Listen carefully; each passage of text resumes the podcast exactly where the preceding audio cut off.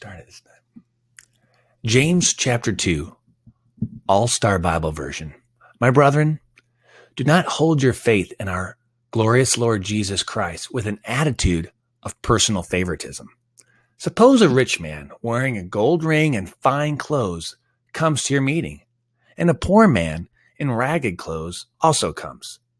If you show more respect to the well dressed man and say to him, Have this best seat here, but say to the poor man, Stand over there or sit here on the floor by my feet, aren't you discriminating against people and using a corrupt standard to make judgments?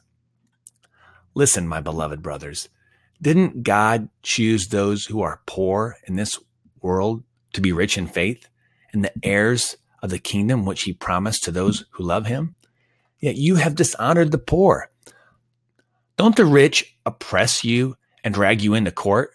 Do they not blaspheme that noble name by which you are called? You do well when you complete the royal rule of the scriptures love others as you love yourself. But if you show partiality, you commit sin and are convicted by the law as transgressors.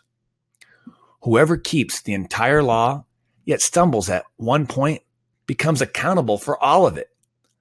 The same God who said, Do not commit adultery, also said, Do not murder.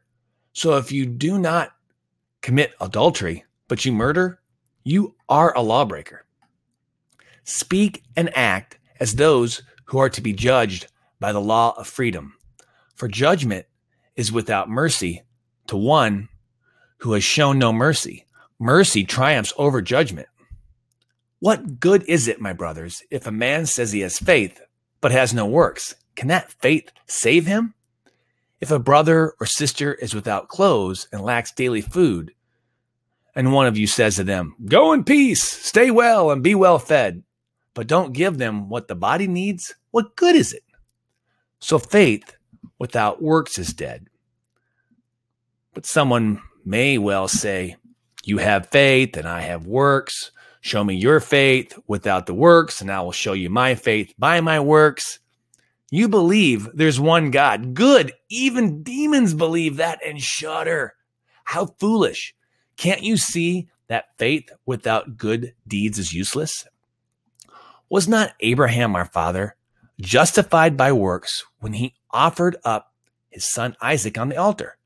You see that faith was active along with his works, and faith was completed by works.